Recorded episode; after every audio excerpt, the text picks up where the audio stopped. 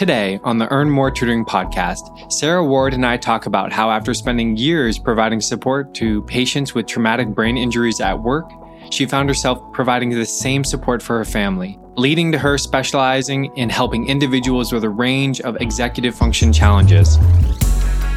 And so I have a husband who lost his executive function skills, and my daughter, who has a really significant um, ADHD and dyslexia, uh, had really lagging development of executive function skills.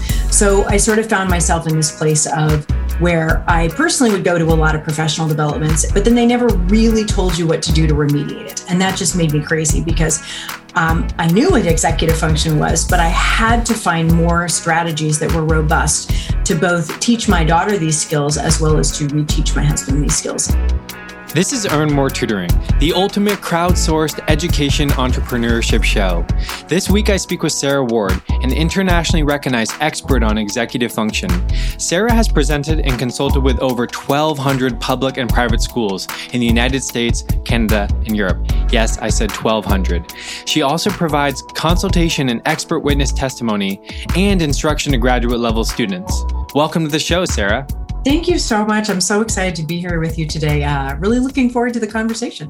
Absolutely. Yeah, myself as well. So what I'd love to start with is, you know, I know you do so many different things and you, you know, you've got such an incredible speaking profile, but I'd love for you just to talk about your different offerings, your business and areas of focus. So we have a broad overview on what your specialties are. You bet. So I would say probably um, a solid about 80% of my work is definitely doing presentations and professional development on uh, developing executive function, uh, whether it's in the classroom. So I do a lot of professional development for general educators as well as special educators on what you know you can do uh, just naturally weaving into the classroom to build kids' executive function skills, and then explicit direct instruction and intervention. Um, and then I work with a lot of you know speech and language pathology, psychology groups um, providing you know recommendations for treatment interventions and writing goals all of those kinds of things. Um, and then i definitely have a very busy caseload right now and especially virtually uh, where i'm providing executive function coaching and intervention to students. Um, and i work with um, kids probably about second grade all the way through certainly high school and college. And then i have a lot of adults on my caseload as well because certainly there are more and more adults that will say oh my gosh you know this is the one thing that continues to impact me uh, in my place of work and really, you know, affects my ability to succeed and to kind of get to the next level. So I work with a lot of um, adults and professionals as well. Um, and then the other portion is certainly doing a lot of writing. Um, my uh, co director, Kristen, and I have developed the 360 Thinking Executive Function curriculum. And so we have a number of uh, publications that are sort of at the editing stage. And um, I have a bit of an inner tech geek. So I'm always looking at coding and doing all sorts of different things. We just developed a new Chrome extension to go with our um, iPad app to manage time. So I would say those are my big hats uh, speaking, teaching, and tech.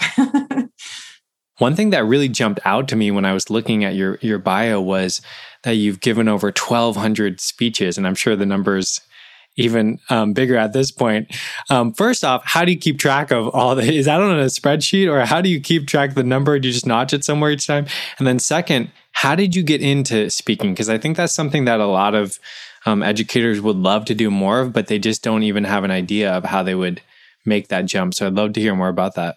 Um, well, the funny part about tracking your your lectures is that um, a lot of times when you have to present and they're offering continuing education or they're offering professional development points, the process of getting approved to be a speaker who's providing, um, you know, uh, lectures that are for professional development points you have to turn in so much paperwork. And part of the paperwork is you have to prove and show that you've given presentations previously on this and they want to know what that is. So every time I give a presentation, I just have to keep adding it to my CV so that when I submit for continuing education credits, I get approval. So that's that's how I know. That's how I keep track of it. That's sort of funny. I haven't been asked that before.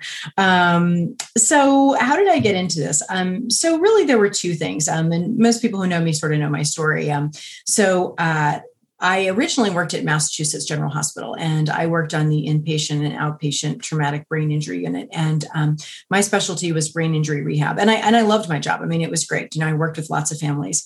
Um, and then uh, my husband was uh, riding his bicycle and he got hit by an 18 wheel Mack truck and sustained a very severe brain injury and was in a coma for eight weeks. And we got through coma and we got through home.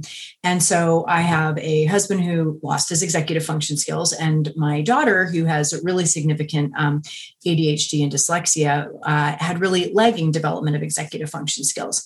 So I sort of found myself in this place of where I personally would go to a lot of professional developments and they would tell me the features of executive function, but then they never really told you what to do to remediate it. And that just made me crazy because um, I knew what executive function was, but I had to find more strategies that were robust to both teach my daughter these skills as well as to reteach my husband these skills.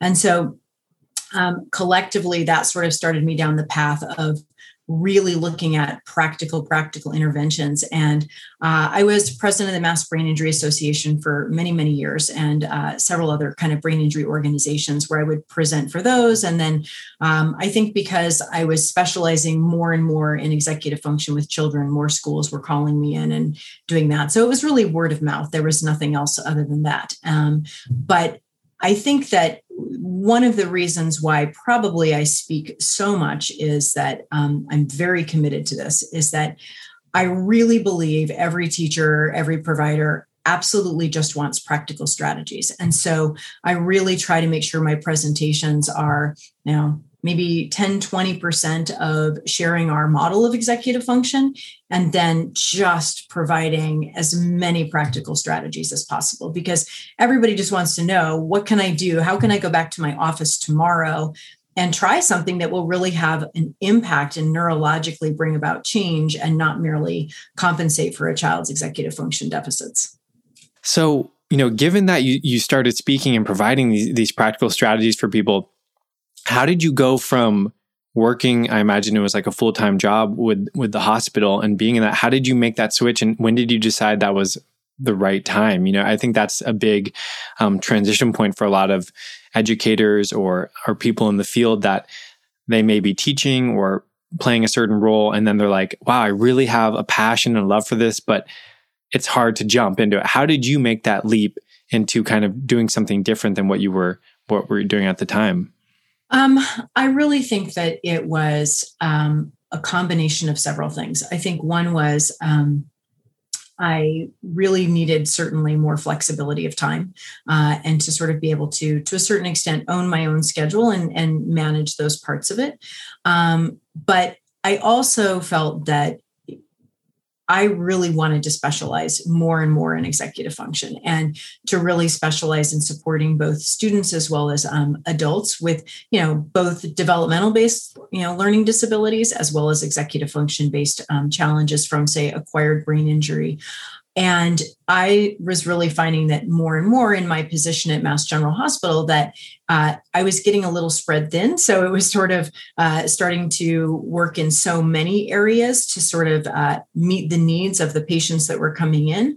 And so that was really my biggest uh, draw was the opportunity to just really specialize and to really work with what I wanted to work with. And um, my co director, Kristen Jacobsen, um, she's really one of the most extraordinary clinicians um, I've ever met. And, and I always I always joke that she's sort of the Steve Jobs of executive function skills. Um, and she was also going into private practice. And so it was sort of this opportunity to really streamline and uh, work with her. And so that, I think that was sort of the second piece that shifted me was it was this opportunity to just really collaborate and develop a program that we knew um, would be different and helpful for for many many families and students.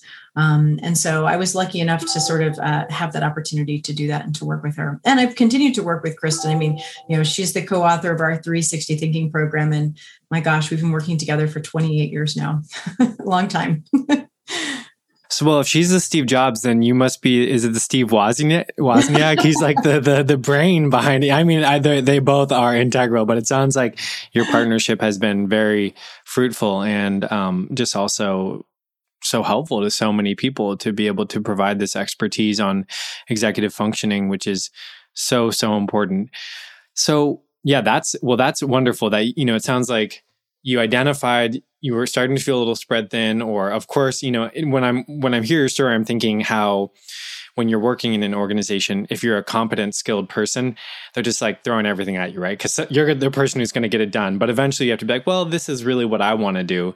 Um, and I'm wondering for myself, but I know other people are going to have this question.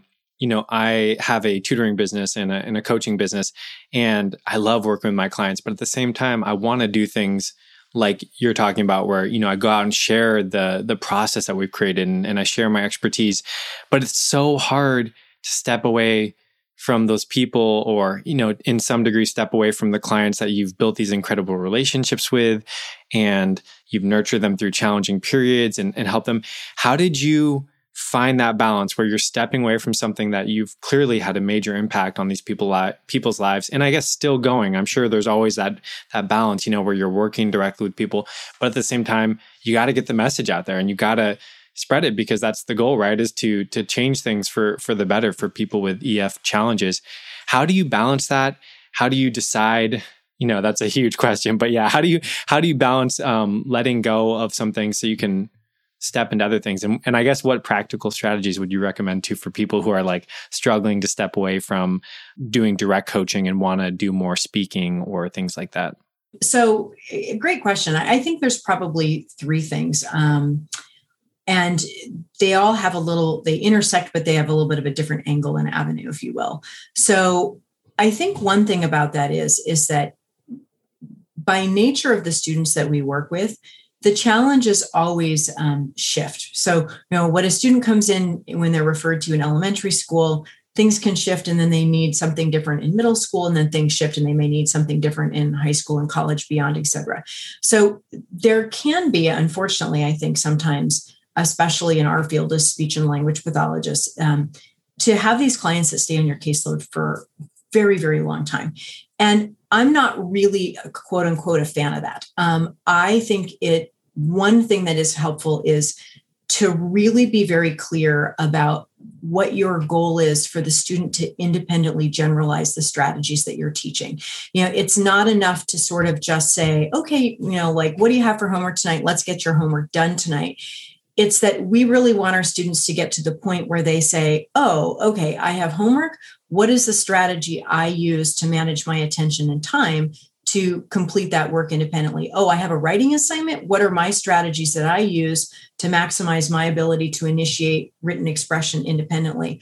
Oh, I have, you know, homework that I've completed. What are the strategies that I use to guarantee that I remember to kind of submit it and turn it in and, you know, follow up on that? So I think that one big emphasis is is having uh, extraordinary clarity of what your client's goals are, and to uh, you know try to be working towards that and measuring that they're developing the independence for that. Um, and I think that's I think that that's not easy. I think it's hard because you know we end up wearing a counselor hat so often. You know i mean our clients can have anxiety and emotional dysregulation and all sorts of things as well. And there are days that you just can't always be strategy driven. You just need to be a support system too. So i think there's a balance with that. But i, I definitely think that one part of that in freeing up your time and making sure that you have time for other things is being clear about what your goals are um, so that students um, eventually can go from once a week or twice a week down to once a month and then where you're doing check-ins periodically and then they call you back when they're in college and say gosh i need a booster of those strategies or how do you tweak it now for this situation? Um, but i think the second is is actually really making excellent use of executive function time strategies to begin with. Um, i really work very hard at blocking my time and being very clear of what I want to use my time for. So if I've blocked um, you know, an hour of time for writing time, or if I've blocked an hour of time for tech development, or if I've blocked an hour of time for um, you know treatment uh, prep, whatever it is, uh, it's not effective to actually put that in your calendar and say, I'm going to write from nine to 10, or I'm going to do tech support, you know, my tech stuff from 10 to 12 because that's just way too open ended. And it's the same thing. It's it would be equivalent to saying to our students, well, put on your calendar that you're going to study from three to five. I mean, that's just too broad and open ended, and it doesn't give you the clarity of the specificity of what it is that you want to accomplish. So I think that the second thing that allows me to balance that is if I sit down and I've blocked an hour for tech time, it's that, okay, I know at the end of that hour, I need to record this for that Chrome extension, or I need to do this coding specific to that problem. Um, so I'm, I guess that's this thing. I, I really try to be um, very cognizant of how I spend my time, um, and that's what I you know coach a lot of my students to do as well. Um, and and then I think the third thing is is also just knowing um, what we always love to call those time robbers and the goes within the maybes and really be clear of the the things that get tacked on to time that you know are going to gobble up your time that you just can't schedule for. So i have to really be aware of the availability of time of logging in before lectures um, allowing ample travel time for things knowing that when i'm done with students at certain time at the end of the day that I have to dedicate a portion of time to writing notes and updating the billing and the invoicing. And you just have to be really cognizant about planning for that. Um, and so I think it's, um, I mean, I think those are the intersections is knowing the extras that go with things. You know, you can't just think, oh, I just have patients and then you're done. Yeah, there's a lot of extra things that go with that, and you have to plan for that. Um, being clear about student goals and then have specificity as your superpower when you're blocking time. It feels like one of the biggest parts of executive function functioning is setting clear or smart goals as they say measurable goals and then like reevaluating the process if you're not reaching them so so what i'm hearing from you is that in order to you know have the best impact on a student but also be able to create your own schedule is that we need to have clear uh, kind of you know targets for what we're working towards with a student and their family. And it's really not about well I, I'm, I know you know personally that the relationship is so important. It's really about the goals you know and what are we working towards and who can help with that and how do we work together? And then you know everyone can do their own thing as long as you're all working towards the same target. And then yeah i love what you're saying about also capturing or planning all those little things, you know, and, and you used a phrase. I'd love to for you to share a little bit more about the the goes and the maybes, or can you tell me more what you what you meant by that? Yeah, so we use a phrase. Um, we really teach kids to do something called ACE their time, and, and ACE is an acronym, and we've changed it a bit um, to really. Um, it's it's morphed over the years um, in the work that Chris and I have done, um, and Ace Your Time really teaches kids the um, how do you schedule your time. And one of the big things that we talk about, um, you know, the A is what you, you, know, you first have to schedule what kinds of things you have that are at a specific time appointments activities uh, school times etc then you have to assign a time for doing homework and things. Um, you have to have chill time where you're going to chill out. I mean, you have to be preparing for that. And then the big one is you have to be aware of what we call the extras. Now, this is the big thing that I find so many students with executive function impairment um, haven't learned and they've never been taught it. So one of the big things that is always amazing to me is we we say so many times for kids uh, you got to use your academic planner. Make sure you use your agenda book. And don't get me wrong, I mean, I love a really great agenda book. But the problem with most agenda books and academic planners is they're actually to do lists. They're not schedule books. It's a list where you're writing down what homework you need to do. That rarely are students actually taught how to schedule daily time. You know, I'm not talking about hourly time because that's different right now. But when you start to really schedule daily time, it never ceases to amaze me. I can show a student, okay, let's see what you have at a specific time today. Great. You have school, and then you have soccer, and you have your tutor. And the kids are like, yeah. And you put that on a calendar. And then you really show them the duration. Okay, well, school is going from nine to two, your soccer is going from three to four, and then your tutor is from five to six. And you're blocking that. And then we began to plan for the extras, and the extras include the goes with and the maybes. So, what goes with soccer practice is you got to go into the locker room and change your clothes. And the walk from the locker room out to the soccer field is actually a pretty decent distance at the high school, and it might be 10 minutes or so. So even though soccer practice is at three, you've actually got to get your booty in the locker room at 20 of because there's the extra time associated with that. Same thing, maybe soccer practice is supposed to go until 4:30, but there's what we call the goes withs and the maybes. Now the maybe is coach might give you a pep talk and it goes a little late maybe after soccer me and a couple guys are going to go grab a slice of pizza on the way home maybe uh, we need to stop and do an equipment pickup afterwards i mean those are just the things that might happen they're typical you can kind of anticipate a little bit. Another really great example of an extra is just what we call natural transition. So i have a lot of students who will say well i'm going to do my homework when i uh, you know hang up from this zoom call. And i go no you're not. You're not because the fact of the matter is when as soon as you hang up from that call, you have a natural extra time, which is a transition, which is where you go to the bathroom, you pet the dog, you grab yourself something to eat, you quickly scan your phone. And really, that's a 15 minute natural transition where all of a sudden kids realize it really is not an hour of time blocked for homework. At best, it's 45 minutes plus there's a goes with in order for me to be prepared for my tutor who's coming at five o'clock whatever it is i actually need 10 minutes to take out my sat stuff and again go to the bathroom and you know make sure i've had a snack or whatever it is and so when we really suddenly put a schedule and we show okay there's 20 minutes before soccer then there's the 20 minutes after soccer, walking back across the field, changing. Plus, there's the 15 minutes of driving home. Then there's hopping in the shower. And then there's the extra time of getting ready for your tutor. Your tutor goes an hour, and then you're probably going to have dinner. Oh, and by the way, your favorite TV show to chill on, or you want to watch the draft tonight, whatever it is.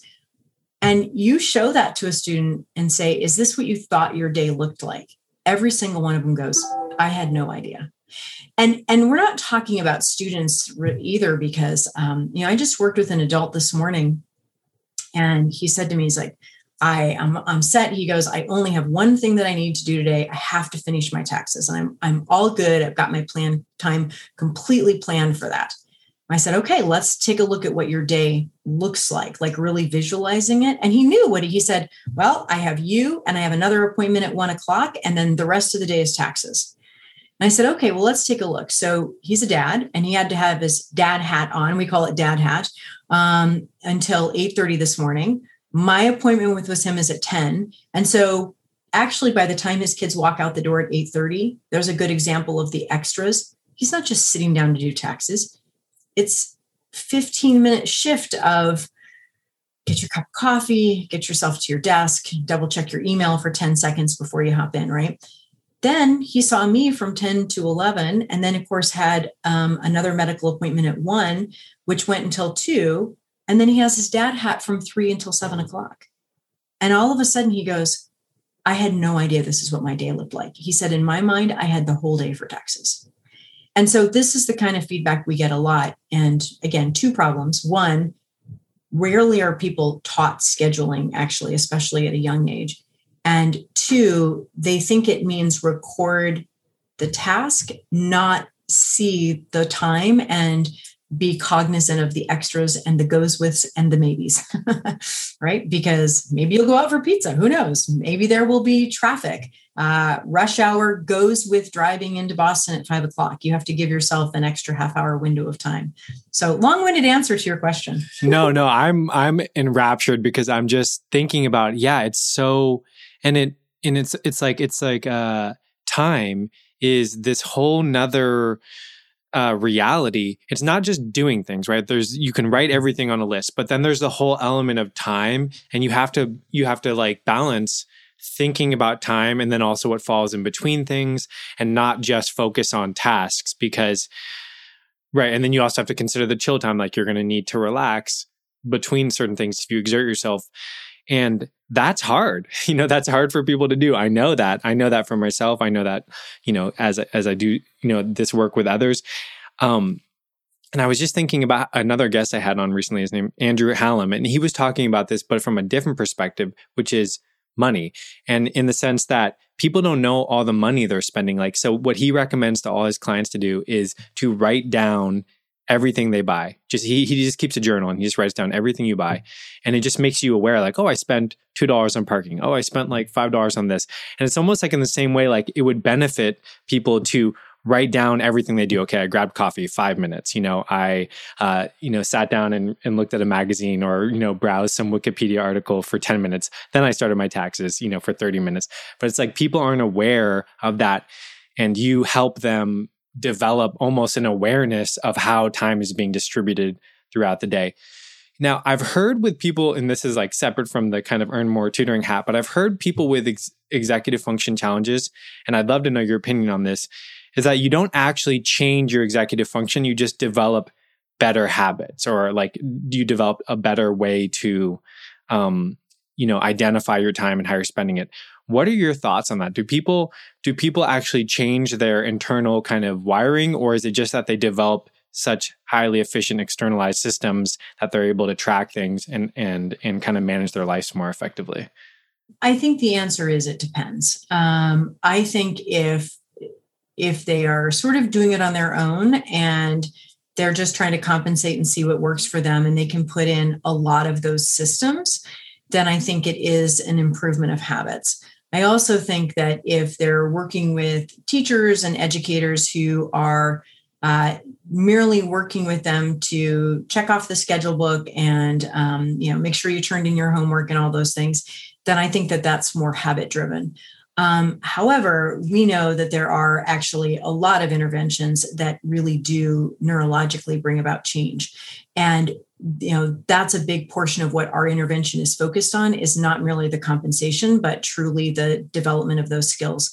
So the thing is is that when you talk about like organize your backpack and plan your homework and manage those things all of those are actually the product of the executive system. It's not like the executive skill in and of itself so to give you a really good example, um, you know, granted, you're sitting here and you're interviewing me, but I guarantee you have a movie in your head. And the movie in your head says, okay, as soon as I hang up with Sarah, I've got to just, you know, quickly go into the other room and I've got to throw the wash into the dryer because I promised me and my wife I'd help her out with that. And then I have two critical emails that I've absolutely got to have sent by one o'clock this afternoon. Then I've got that kid coming in at two that I was going to work with, and I need to prep some documents for them. And then as soon as that's done, and after I see that kid, I was going to hopefully get outside and go for a quick half hour run before I need to manage dinner, whatever it is. And truly, it's a mental movie in your head where you're visualizing yourself moving through time and space.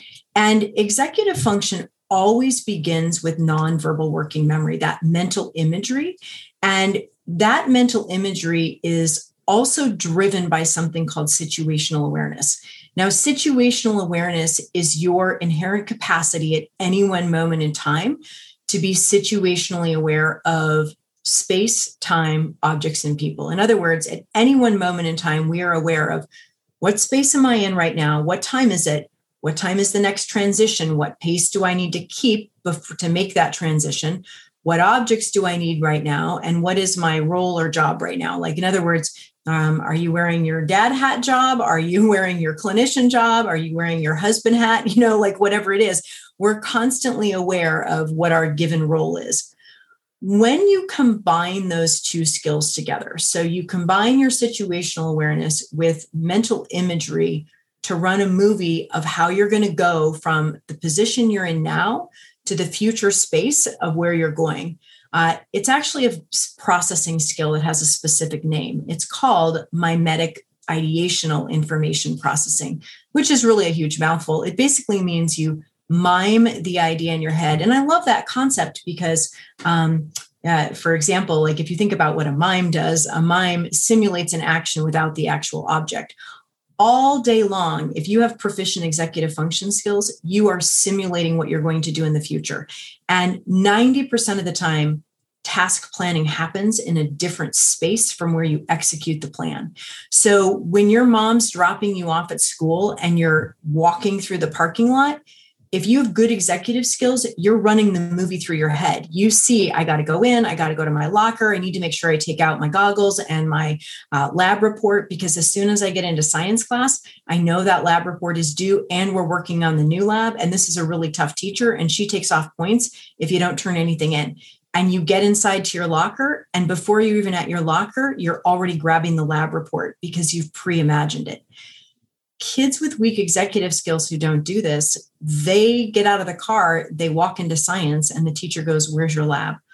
And they go, Oh, and they leave the classroom. And while they leave the classroom, they miss the message that this is going to be on the upcoming test and that isn't. and so they're chronically kind of like what we call a bit of a beat behind. Um, you know, another great example when you're downstairs and you're eating your breakfast, you think, okay, what am I going to wear today? Well, I could wear, you know, the blue sweater or I could wear the, you know, the the white pullover, whatever it is. And you make that decision so that the minute you go up to your closet, you're going right for the blue pullover. Our students with executive challenges, they eat breakfast. Someone has to tell them 10 times, go upstairs to your room. They go up to their room and they sit down and they take out Legos or a book or start looking on Instagram.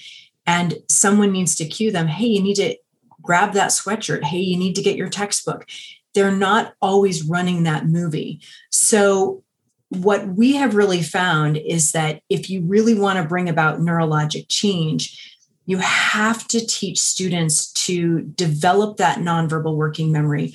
You have to grow their situational awareness. And neurologically, when you do those two things, then you really do actually see change and not merely just compensation and habit development.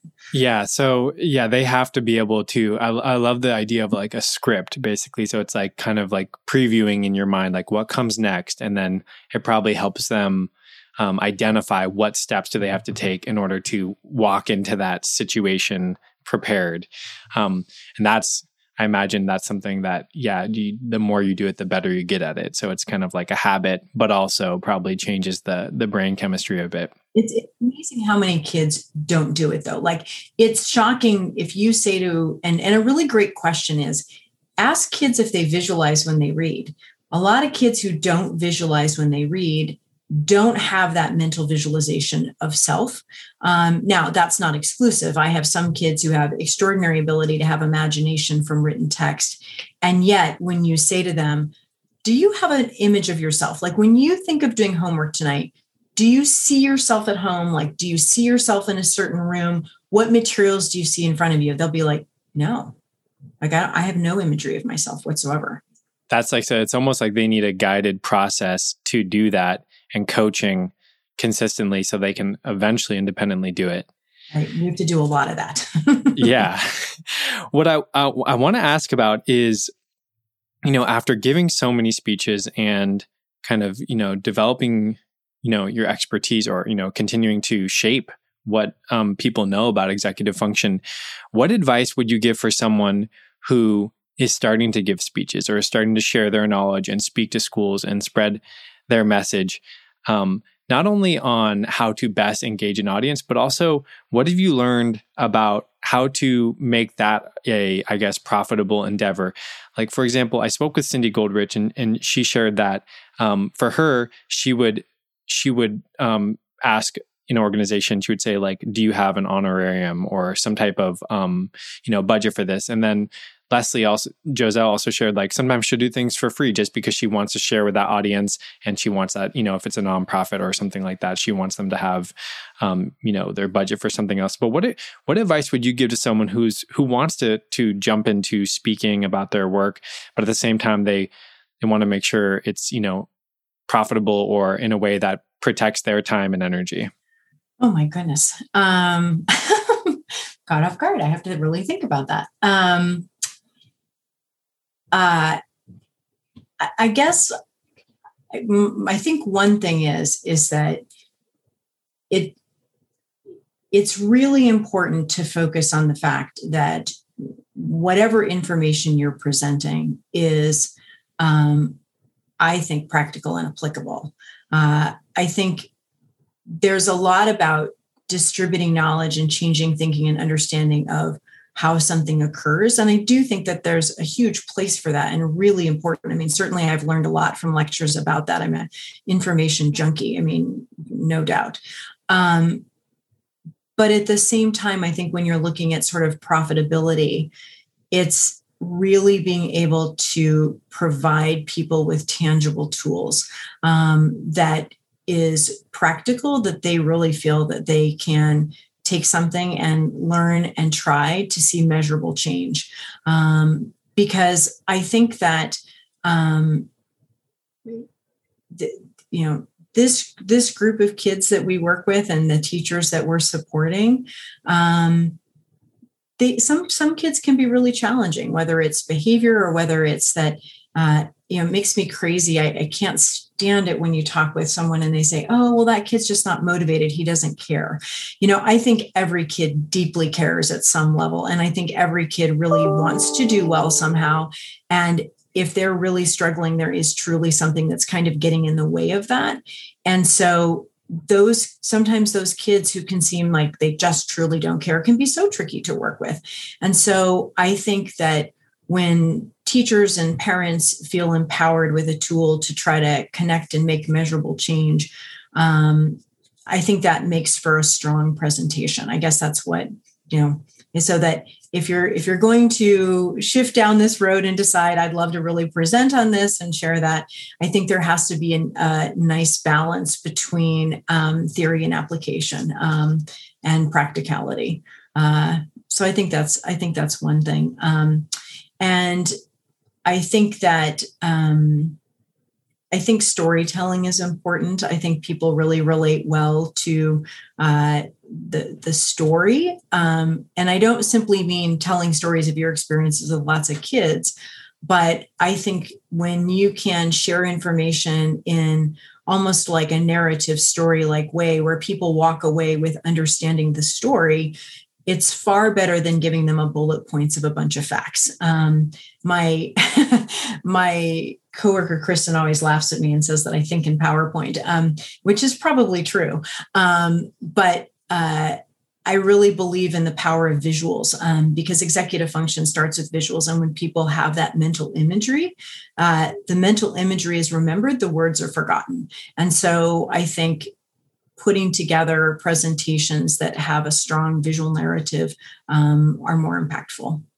Um, and just from the the pure business side of it, um, I, I would completely agree. I think there's a balance between um, being paid for your presentations and your time because it is a lot of time to put these things together. I mean, I'm sure you must know, you know, I always laugh that, um, I mean, as many presentations as I do, every presentation I make, I change it up. I mean, I do it different every single time, even though on the surface, some parts might seem similar. I'm constantly adding and tweaking and refining and, and defining. And you know a one hour presentation can be 40 hours of powerpoint presentation prep. Um, you know an all day lecture can be two weeks worth of prep. I mean so it's it's a lot of presentation time. And so making sure that you're paid for your speaking time and your prep time and your travel time and all of those um, it's it is important. And then i do do a fair amount of pro bono work as well to just sort of offset that a little bit. Another guest was talking about how getting feedback from your community and continuing to revise what you provide you know and it sounds like from your speeches but also from your curriculum and from working with your your clients. How do you um you know build community and engage your community and then also get feedback from them so you continue to provide them with what they need? What are your strategies and processes for that? Um yeah so i um uh un- unfortunately or not, um, social media is not a big focus for me. Um, uh, mostly because when I am balancing my time and juggling my time, my time just ends up in other places than kind of invested in the social media piece. Um, but uh, I spend a lot of time, uh, to the best of my ability, following up with schools um, in terms of Q and A's and teacher consults, and as well, my coworker Kristen will go in and do a lot of teacher consults and classroom observations. Um, so, for example, one of the things I love is I'll do like an all-day presentation, or I'll do a two or three-hour presentation, and then I always try to schedule an hour or two-hour follow-up Q and A's. And typically, teachers will send in kind of Q and A's. I'll generally pardon me, do like a little PowerPoint of uh, to answer a few of their Q and A's, and then we really open it up broad to Q and A um, because it's so funny.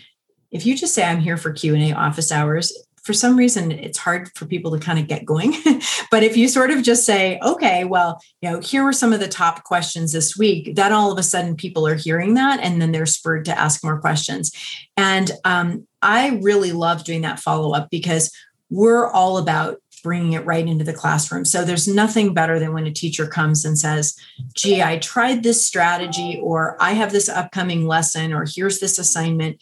How would you make this assignment more executive function friendly? Or how would you make this class lesson uh, more executive function um, efficient so that students can really initiate and complete it within the allocated timeframes? And I love, love, love doing that. Um, we also have a program called Extreme Classroom Makeover where we uh, you know, pre-observe classrooms and then we go in and lecture and then come back and we kind of roll up our sleeves and we work right there in the classroom. So we're working to kind of redesign everything from uh, where things are sort of placed on the wall to instruction to observing students and really providing explicit strategies. So um, for me i think the follow-up is um, you know opening yourself up to quote those office hours and being available to answer some of the q&a and i think that's where uh, not only is it beneficial to your audience but it's really beneficial to you because you can think you've been so clear in a lecture oh this is so obvious like you're going to go do this and then people do it and you think no no no it wasn't supposed to be that way or they're so confused or they're finding it really difficult to implement something. And that's great feedback for me that says it's not as easy as we thought. So we need to really streamline that. Yeah, thank you for for sharing that because as soon as you started talking about it, I realized so many people are so confused about social media in the sense that like, okay, I'm going to start an Instagram and a Facebook page, and then like the business will be there, you know. But what you do, you know, and and you know, as I know, and and I'm sure that I'm correct me if I'm wrong, but the money, you know, the work is with the schools. They're the ones who want to pay to improve their processes and, you know, improve their, you know, their classrooms for their students. So they're willing to invest in that. So you're going straight to the source rather than, you know, spending uh, you know, all this time on social media and, and you know, it's kind of like uh, if a tree falls in the forest, does anyone hear it? Like, you know, what's the point of posting all this stuff if, if you're not actually engaging an audience? So that is wonderful to to think about you know and it's already making you know the gears turn in my head.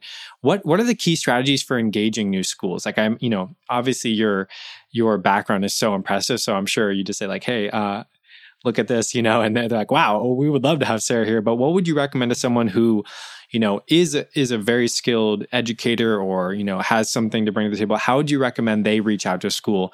And what type of offering do you you know it's going to be different for each person but how do you you um incur what, what I guess practical strategies would you advise for someone who wants to connect with more schools? I think partly it's a little bit of making that connection with specific departments around specific skill areas so for example uh, connecting with like an academic center of okay, here's a really robust approach that's going to make and streamline your hour in academic support. Or here's a specific approach that's going to um, streamline study skills when you're working with a group of five or six students. Or um, whatever it is, I think that if you can work with a small group of educators where they try something and they see the benefit, then it's word of mouth because what happens is is that group goes to their other you know academic and says this is really working for me and then they want more. Um, and so i think really that's the number one way to sort of make it move along is that you've got to start small where people are experiencing success with something different. And then when they're experiencing that success and they sort of spread that by word of mouth then people sort of want more. Um, and uh, I think I think too that um, the that's probably the greatest challenge is for educators to feel like they're able to meet the need um, with efficiency. Um, and especially when time is so limited. Um, and so anything that can kind of streamline that helps Yeah, it's like really tapping into a very specific niche and addressing the pain points there rather than saying like to the whole school like does anyone want help with executive function? It's like no go to the learning specialist or you know and say like hey i've got like this strategy like we're going to block out the time or whatever it may be. Yeah really being targeted. Yeah I, I mean i will just add you know because it's fascinating when we do extreme classroom makeover um, one of the things that we'll do is we'll work with a small cohort of teachers and inevitably uh, one or two teachers will volunteer their classroom. Of course, the funny part is it's never really the teacher that needs to volunteer their classroom. it's just always the, the teacher who's just that person who is always wanting to be better and better and better. Um, but that's fine because one of the things that we will do is sometimes we'll, as a group, go and do walkthroughs through, say, a third grade classroom, a fifth grade classroom, a sixth grade classroom. And it's amazing how many teachers don't ever go into another teacher's classroom. I know that sounds funny, but they don't. And so sometimes when they suddenly go into another teacher's classroom, they have a little bit of this aha moment of, wow, that's a really, that's working for you. I can see why that would be different or powerful or helpful. And then they're encouraged to try it on their own. And so that is why I find working with small groups of teachers where then other teachers observe the success and then it kind of it goes by word of mouth. Yeah, that's an amazing point. I just want to echo that because, you know, it's kind of like we're not in a classroom right now. We kind of are. But like for me, just talking to people like yourself and other people I've had on this show, just the ideas and just being able to learn about how you approach something, it's incredibly um, gratifying and also just mind expanding. Um, you know it's it's the quickest way to the solution right to see how someone else is doing it and have at least a repertoire of ideas that you can try because every kid needs a different approach and when is the extreme classroom makeover gonna be on HGTV? Because I want to watch it. Okay, like I just can totally see it. It's a show. it sounds amazing. I mean, that is like if that's not a show, why why is it not a show at this point? Because it's like it's a win-win, right? It improves classrooms. Like imagine all the kids walking in, just the, the looks on their faces in their classroom is just totally made over. That just sounds incredible. So I love, I love the title. Well, we we laugh about it. Um, it, it, but it is really fun, and, and sometimes I should probably even take off the word extreme, but uh, because the the true reality is is that there's actually a lot of little tiny tweaks that teachers can do um, on a daily basis to make their classroom and their instruction extraordinary tools to supporting the development of executive function skills. Um, and I think that that's um, I, I, think that that's uplifting for teachers um, because it really, when you meet with, a, I mean, I work with a lot of teachers, and the first thing that teachers will say to me when I'm walking into the school and they've never met me before, I mean, you'll watch and their hands go up and they're like, "Oh, I teach calculus, or I teach AP art, or you know, we you know, elementary schools, we just got a brand new reading curriculum, or I've got to get through all this social studies." I do not have time to teach executive function skills. And you know, you'll hear a lot of teachers be like, organization time management that's not my job. I mean i'm i'm teaching math right? You know it's not really my thing. And so when you can really empower them to know actually there are so many teeny tiny things that you can do on a daily basis that are going to teach your students those skills um, they really they really need to learn those and and to do that. And the classroom environment sometimes is just the perfect place to make little teeny tiny changes that have i should say an extreme impact. So it makes me realize ch- chatting with you maybe we need to change the name. Uh, maybe it's not so much the makeover but it's you know tiny changes for an extreme impact. Maybe that's what it is. Yeah. Well, I mean, I like the name and it jumps out to me and it, it excites me. But yeah, I, it reminds me of um that book. Uh, I can't remember the name of it right now. Atomic Habits. He talks about one oh, one percent changes. Right. It's like even just a small shift can revitalize your life you know like if you save a dollar every day or whatever it might be or you know you you go for a you know a walk every day like those small 1% changes can have a massive extraordinary compounding effect over time. Um, i'd love to know what tools help you run your business effectively like i heard from another guest about tutorbird and i just brought that on and started using it and it has re- it has given, saved me hours and hours and just made everything so much easier but i'd love to know like what tools for you help you run your business help you stay organized productive effective probably, I mean, I'm definitely a PC girl, so it's that. Uh, naturally, of course, I'm a PowerPoint addict uh, slash ninja. That's my one thing. But um, from just in terms of a business side, I really do love um, OneNote and I like a lot of the Google Calendar hacks. Um, and for me, I think something like Microsoft OneNote is a bit of a game changer because it allows you to uh, create, in essence, virtual notebooks and to very clearly organize information so that it's always available at your fingertips, both personally and professionally. So, you know, I have virtual notebooks for um, new patient referrals. I have virtual notebooks for, you know, lecture referrals. I have virtual notebooks that are personal where it will be subcategorized by auto and the names of my kids and home things and insurance things and, uh, you know, my professional affiliations, et cetera. And the reason why I think OneNote is so great is there's nothing worse than when you go on, say, for example, and I pay my annual dues for the American Speech Language Hearing Association. And I have a receipt that they give me as a printed, you know, comes up on the screen. Here's your, you know, thank you for your payment. Here's your virtual receipt, and we'll email you. And yes, you can keep those things in email, but I don't want to print a piece of paper of it because really the paper is not going to go anywhere. So what I love about OneNote is you print to OneNote and it literally you tell it which notebook to put it in.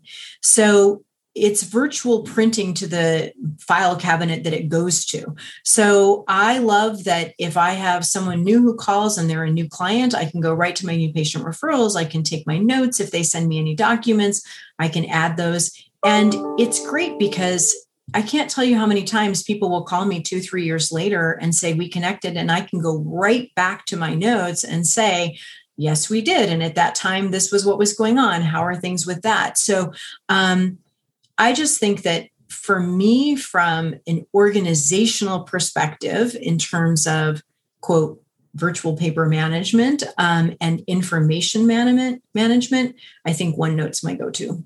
OneNote, I got to check it out. I, and I can totally see that hack right there where I'm trying to print something and I'm like, okay, got to save it as PDF, got to find like a folder. Like it seems like it just cuts through that, that, um, confusion. What is the biggest challenge you're facing right now? Um, time and editors.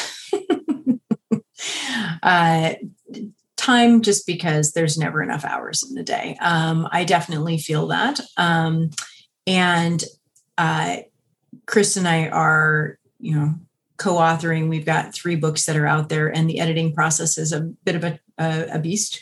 Um, and so I think those are know, sort of my my big challenges at the moment. Um, but I also think too, although I get excited by it, um, I think tech is always constantly changing, and I think that. Eh, absolutely, the greatest challenge that we're seeing is the number of kids that are um, either electronically addicted, although that's actually changed a little bit with the pandemic. I mean, I actually have some kids now that are so sick of being on the computer, they're finding a relief to get off by the end of the day. So that's not a terrible thing. Um, but I find that the level of distractibility for our students from the multitasking between tab to tab to tab to tab or going from device to device to device or the amount of time that they just lose mindlessly scrolling on their phones. Um, i i i think that is a tremendous challenge with the kids that we work with and it's starting at a younger and a younger age. And while i am a uh, bit of a tech geek myself um, I'm very interested in continuing to find ways to support students who are struggling with that. And so I think uh, professionally, as far as sort of next step strategies, I think that's a big one. It's a big challenge. Sarah, it has been such a pleasure to speak with you today. I've just really enjoyed this and I just feel like I have my homework to do in terms of learning more about OneNote and also just, you know, thinking about ways to optimize my business and, and offerings um, through listening to to everything you've shared. And then but I'd love to know if people want to find out more about what you're doing, your upcoming offers. You know, I know you have the, the course and also the three books, which is uh, on the way, which is amazing. Can you tell us more about how people can find out more about your work? Yeah, absolutely. So um, we're we have a revamp. So check out our website because it's uh, I think I think our new one's live in like two weeks, which is exciting. Um, so our our website's easy. It's ef like executive function practice.com. Uh, we've got uh, lots of information there, lots of tools and products. You know, we've developed um, academic planners and a lot of specific tools for developing executive function skills, um, and then certainly lots of upcoming lectures. And um, I think you know a number of interviews and things always pop up on YouTube. It's a great way to kind of catch up and see what's new with that one too. Since you got to the end, I know you got value from this episode. I need you to do one thing Open the Apple Podcast app on your phone, and in the bottom right corner, click Search. Tap in Earn More Tutoring and scroll to the very bottom once you click on the Earn More Tutoring show to leave a rating and review. Our goal is to get 50 ratings and reviews, and we are almost there. Are you interested in helping your education business grow? Then visit earnmoretutoring.com slash coaching. New episodes will be posted on Sundays. This show is written by Sean McCormick. The show is produced by Casey Sticker and Sean McCormick. Music production is by Casey Sticker. Project management is done by Maya Pugach. To learn more and find great resources, go to earnmoretutoring.com.